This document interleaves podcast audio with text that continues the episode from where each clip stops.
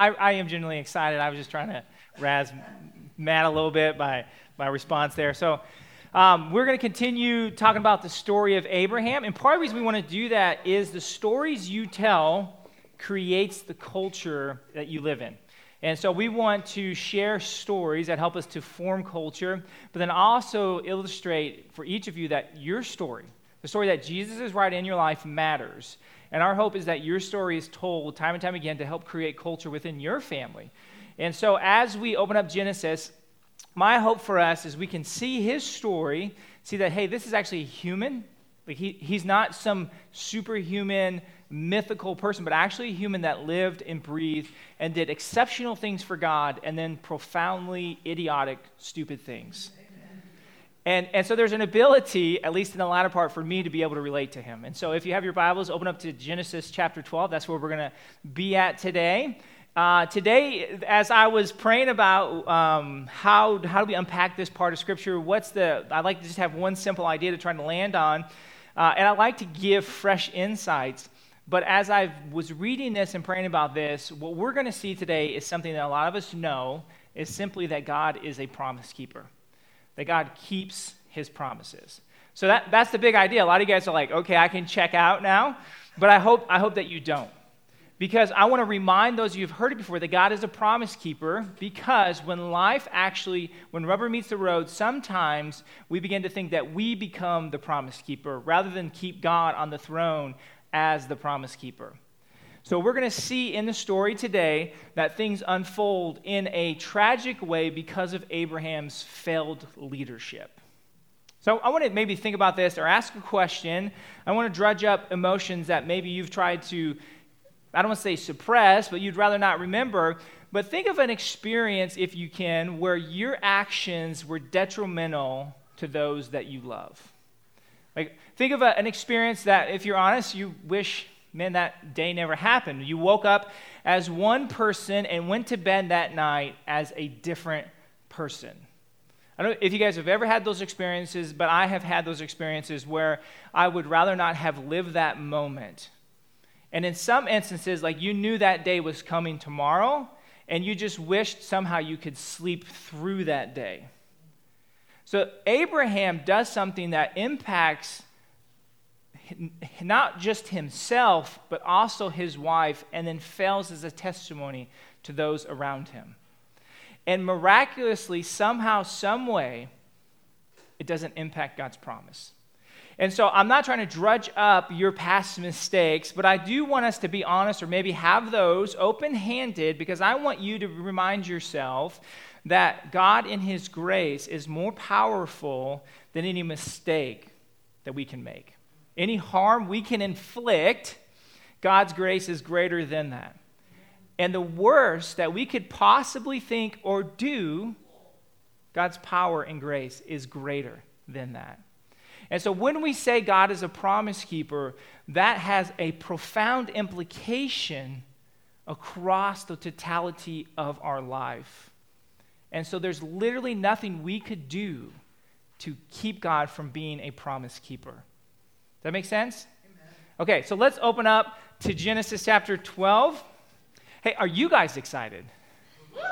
right? Uh, that was, yeah. You guys, that's actually a better reaction. I was hoping it was like anticlimactic. Then I could make the same joke that Hannah made about me, but you guys responded really well. So I want to open up to Genesis chapter 12, and I want to read verse 10 real quick just to kind of set the context. Verse 10 says this now there was a famine in the land, so Abram went down to Egypt to sojourn there, for a famine was severe in the land. Now, if we remember, last week we looked at that God just gave Abram promises. He just said that you will be a blessing to all generations. And he said this in verse 2. This isn't up there, but I just want you to listen. And he said to him, I will make you a great nation. So God looks at Abraham, and not because of anything that he does. Abram, Abraham, I'm going to get those two mixed up. So if you're confused, they're the same person, they change their name later on, okay? I will make you a great nation, and I will bless you and make your name great, so that you will be a blessing. So God tells Abram, I'm going to do this incredible thing. Not because anything you've done or any capability you possess, not because you're super intelligent, incredibly handsome, have a good looking wife, but I'm going to do this. And immediately, there's a famine. And I want us, especially as men, to see what happens and to be honest that even though God gives us a promise, fear is a real motivator to allow us to question that promise. And perhaps for men, especially for myself, being a provider is probably one of my greatest insecurities. The fear of not being able to provide well for my family is a factor that can cause me to want to begin to kind of grab a hold of life and say, God, I know that you're a provider, but. And that's, that's what Abram does. Is he says, God, I know you gave me a promise, but there's a famine in the land. And so what we're seeing here is this, this could be a deepening or strengthening of Abram's faith. Instead, it causes insecurity and it begins to cause him to move outside of God's promise, so to speak. God's promise still covers both his, his we might say, mistakes and then his right actions. So he's never outside of God's promise, but maybe for the sake of clarity.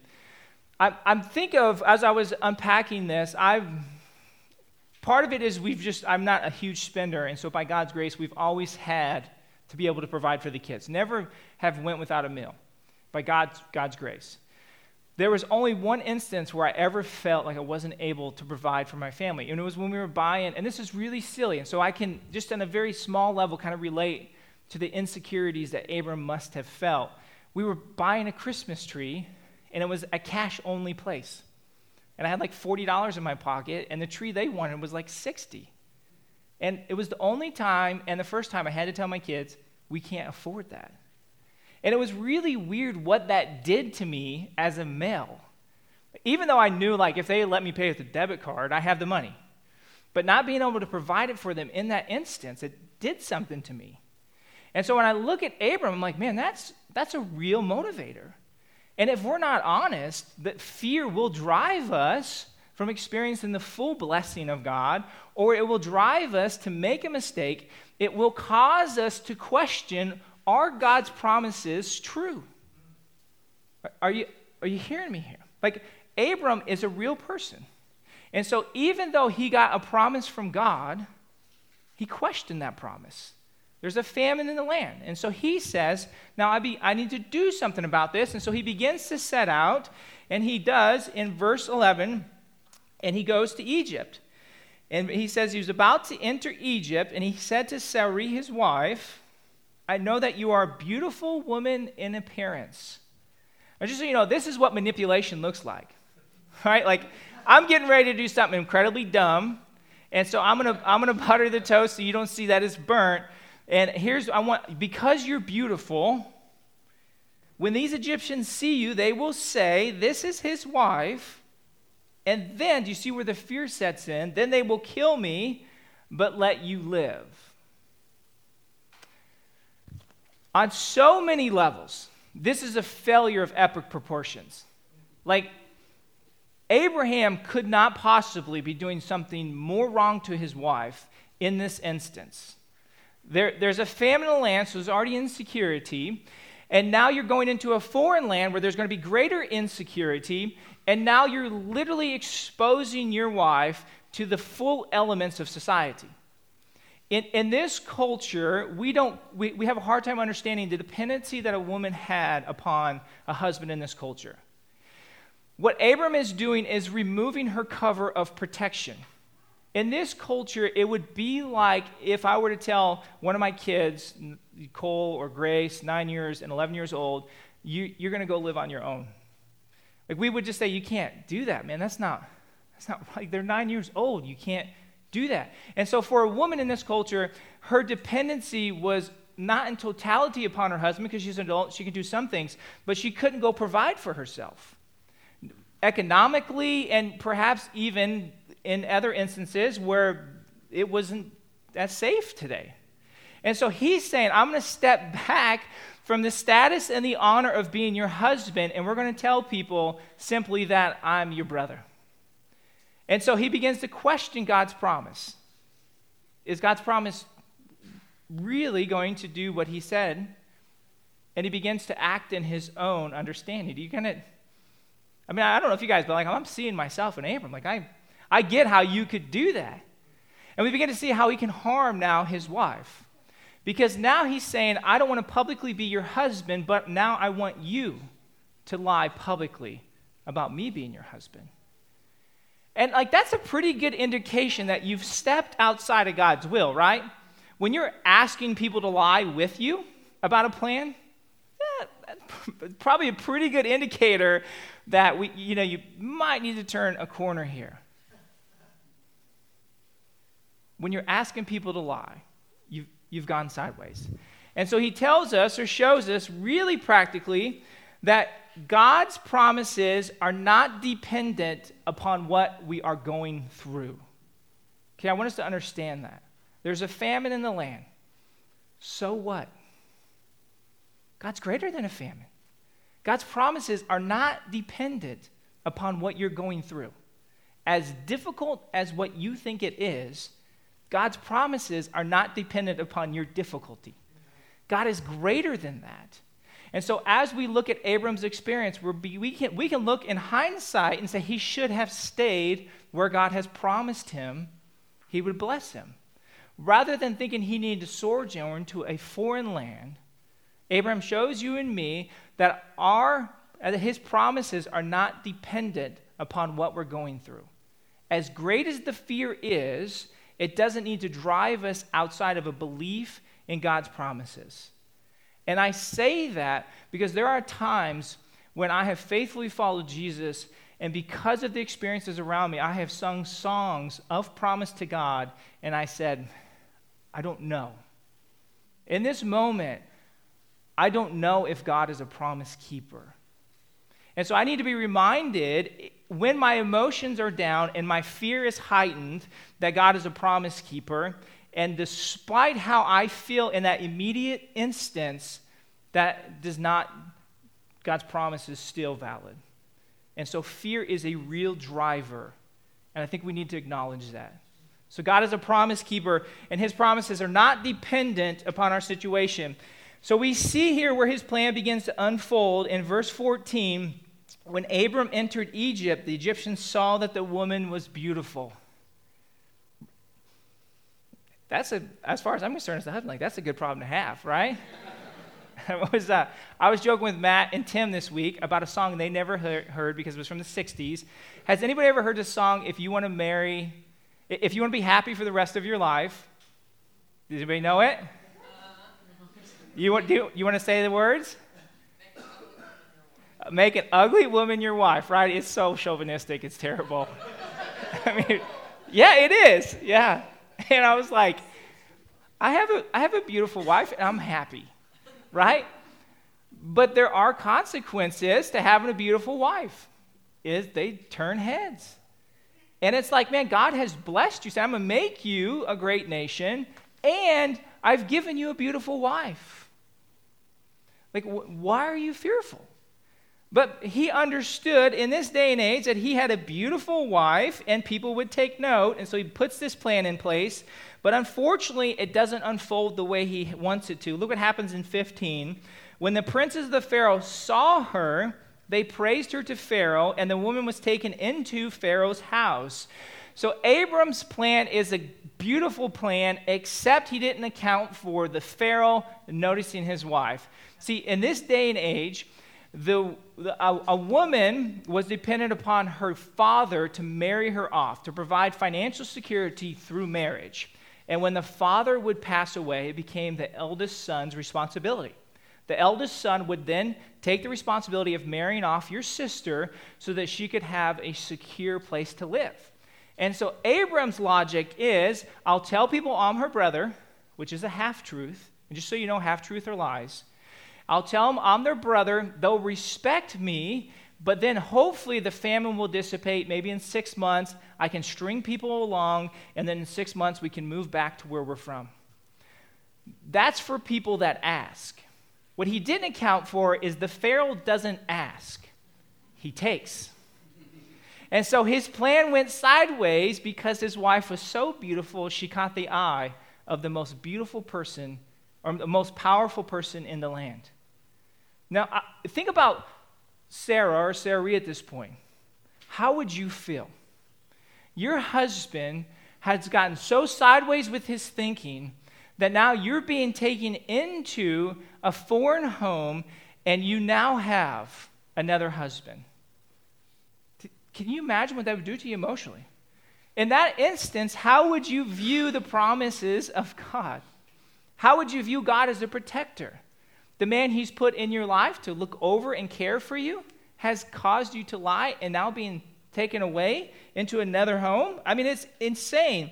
And look what happens as we continue. He takes her to the Pharaoh's house, 16.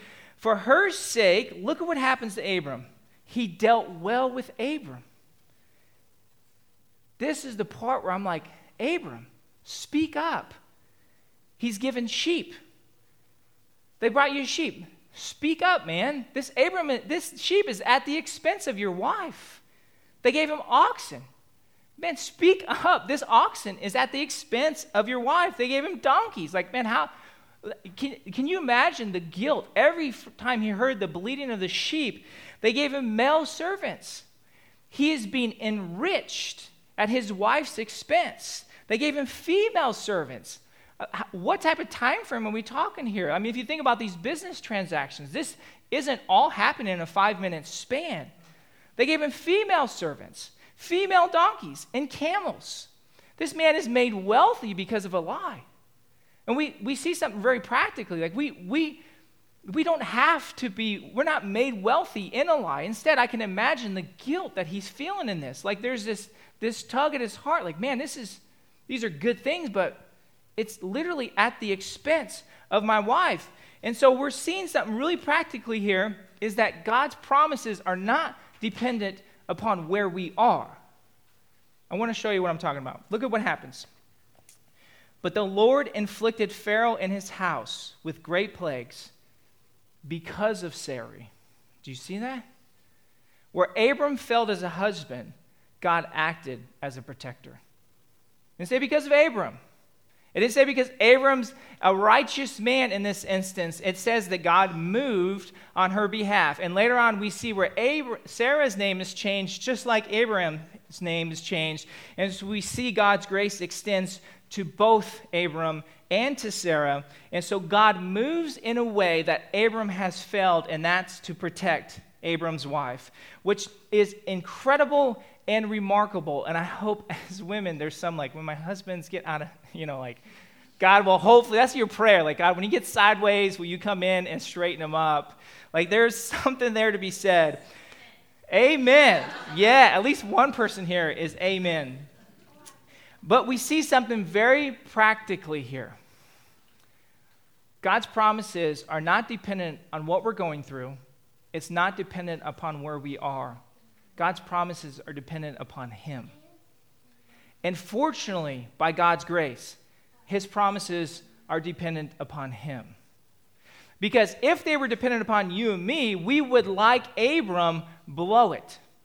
At some point, we wouldn't be able to sustain the, the necessity of maintaining a sinless life, we're going to mess up. We're going to do things that are catastrophic and hurt and harm those around us. And so we need to be reminded that God's promises are dependent upon His nature and His character, not upon you or me. Look what happens in verse 18. So Pharaoh called Abram and said, What is this you have done to me? That's a legitimate question. You came into my land and you lied to me. For the last three months, six months, or a year, I have fed you. I have enriched you. I have given you the best of the best. And in that time frame, at any point in those months or that year, you could have told me she was your wife. I would have respected that she's your wife. So, what is this you've done to me? And practically, from a witness standpoint, it's tragic when those who we should be sharing the gospel with understand it better than we do. Do, do you understand how his life didn't testify to the truth of, of God as a promise keeper? Why did you not tell me that she was your wife? Another legitimate question. But look at this. This is what he did say, 19. Why did you say, She is my sister? Abram, you, you said it. You said that she was your sister. So the, look at the Pharaoh says, So I took her as my wife. Abram, if you would have just been honest, if you would have trusted God, maybe you didn't even need to come to Egypt. If when the famine came, Abram, why didn't you even pray? Why did you allow temporary circumstances to negate a divine mandate? And why did you allow temporary circumstances to cause you to continue a lie such that you inflicted harm upon your loved ones and those who you should be witnessing to or sharing the truth keeping or the promise keeping of God? Instead, you put on the charade and you hurt everyone. And now the Pharaoh gave men orders concerning him, and they sent him away with his wife and all that he had. So Abraham blows it, absolutely blows it. Not just one time. This isn't a single act. This is a charade that happened over a period. And the tragedy of it is we don't know the harm that was fully inflicted upon his wife. We don't know how long she was in his home. We, when she left Abraham's covering, he doesn't know what happened to her. We don't know what happened to her. We don't know if the Pharaoh consummated the marriage. It's tragic if you think about the scar, the harm that would have been caused, the potential to get sideways. And fortunately, by God's grace, his promises are not dependent upon us. And as I was thinking about this, I was blown away by how Abram illustrates for you and me a comparison to our Savior Jesus Christ. And so I want to compare, there's a chart if you want to throw it up, the difference between, I don't have it memorized, hopefully you can read it, but if you can't, I'm really sorry, I will say it for you. We see where Jesus loves and cares for us and has given us promises. In, in, in here, he refers to the church as his bride, okay? The church is his bride. So Abram sold his bride for security. He sold his bride for security. Whereas Jesus paid for his bride's security. This is the promise you and I have. Jesus purchased our security. Our actions are not larger than Jesus' wealth. Abram allowed his bride to suffer for his own benefit. Whereas our Savior Jesus Christ suffered for our benefit. Church, these are the promises that we need to remind ourselves. Abram walked away from what was God's blessing because he didn't remind himself of the nature and character of God. And so I want to remind you of the nature and character of God so that you will hold on to the promises that Jesus has given you. Abram was, in, was enriched at his bride's expense. Jesus has enriched his bride at, at his expense. Isn't that incredible? Abram was given donkeys. We've been given a righteousness that's not our own. Jesus took on flesh, he took on humility and sin and clothed you and me in his righteousness. Abram, all nations were blessed despite his actions. Whereas through Jesus, all nations are blessed because of his actions. And so we're seeing in this story a remarkable thing that unfolds for you and me is that through God's promises, people can be blessed and will be blessed, not necessarily because of us, sometimes in spite of us. And that's comforting. That's comforting for me to know that as a pastor, I could so totally screw up that it would literally hurt and harm people, but the gospel is still truth. I can't change the gospel. I can't negate God's promises. My actions aren't strong enough or powerful enough for that. And think about this, church. Abram sold his wife for food. Literally, sold his wife for food. And Jesus is the bread of life who says, Come to me, all who are weary and heavy laden, all who thirst, and I will give you rest. Isn't that incredible comparison between the two? Where Abram fails, God doesn't. God is a promise keeper. I know some of us, we have fears, we have guilt, we have things that we think inhibit the movement of God, and they don't. I mean, let, it doesn't get much worse than what Abram did. He sold his wife, he allowed fear to sell his wife. Like that, that's bad, right? Kids don't think so? Like, ah, that's not too bad. I mean, I just don't think you get worse than that. And yet, God still acted on his behalf. And so, in some ways, I think we're seeing like the depravity of sin, but also the fr- fragility of humanity. And I hope in Abram's story, we see a confidence that we can increase in who and what God is and say, man, I hate to say this, but if, if he's that messed up, then surely there's grace for me. I have yet to sell my wife for kids. I mean, I've done some pretty bad stuff. I, so, what I want to do is, I want to take some time just for us to spend time in prayer together as a family. I want to invite you into a corporate time of prayer. I don't want to drudge up something that's not there. But, but I want to I want to ask us to be honest and perhaps even vulnerable in this time with Jesus. If God's promises are not dependent upon our circumstances, I want us to pray about what our circumstances are. Is there fear in your heart? Is there guilt? This week has been a challenging week for me for a host of different reasons, and I feel like Satan is trying to cement guilt in as if somehow that separates. And so I'm praying, God, please work in my heart so that I don't have to think, feel this weight of being a perfect husband, a perfect father. And so we're going to spend maybe about five minutes, maybe 10 minutes. I just want to invite you this just for the next two or three minutes to pray about the circumstances you're going through and how God's promises are still true in that. Does that, that make sense? Let me, let me, let me pray just real quick, and then I'm going to give you guys a few minutes to pray. Heavenly Father, I thank you that your promises are true, that our circumstances, um, they don't define, negate your promises. Fear might tell us otherwise, anxiety might say that we need to do something, but your promises are true. They're true yesterday, today, and tomorrow. Your promises, they're promises. And so, Lord, I pray for each person that's in here. I pray that the circumstances they're going through, the struggles or challenges in their life, you could speak to them in a clear way to say, My promises are for you.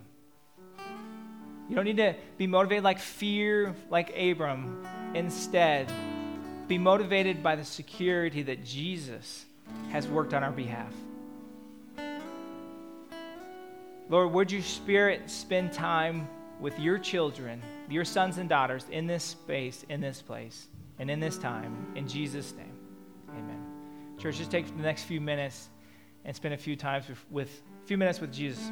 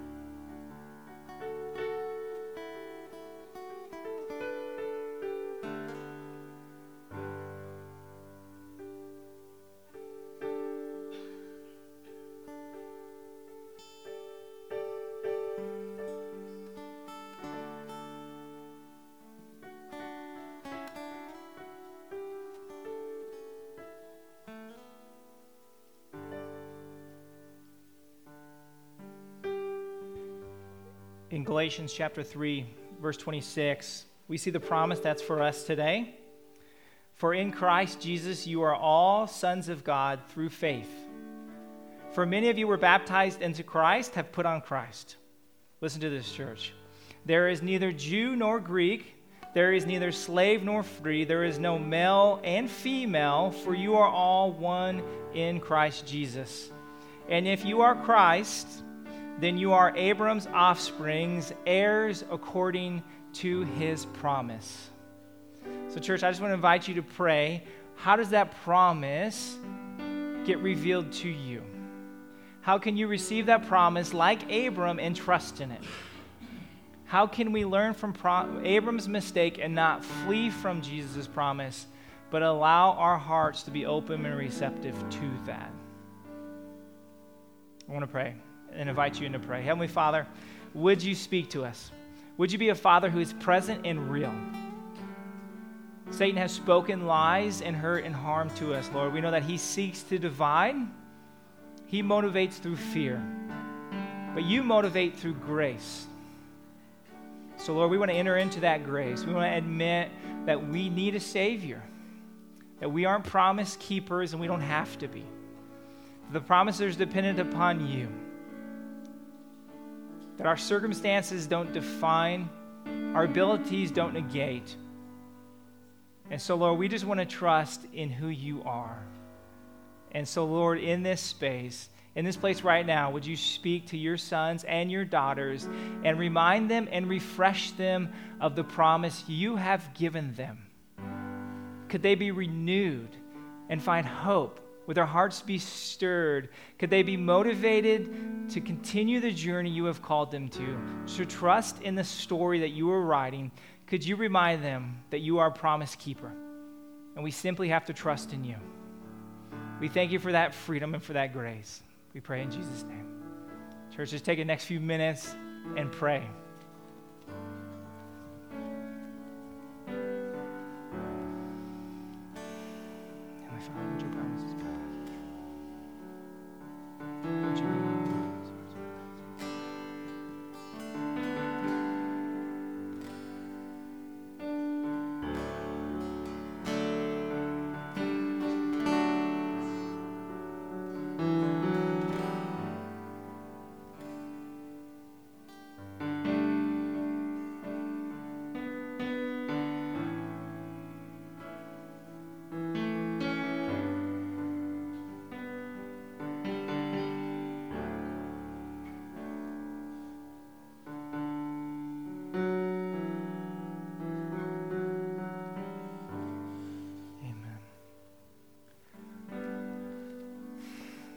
Church, my hope is that you're hearing from Jesus this morning, that you're being renewed and refreshed in the promise he has for you personally, that it's not some foreign concept or some, some far off reality, but instead it's a present hope in your heart and your mind.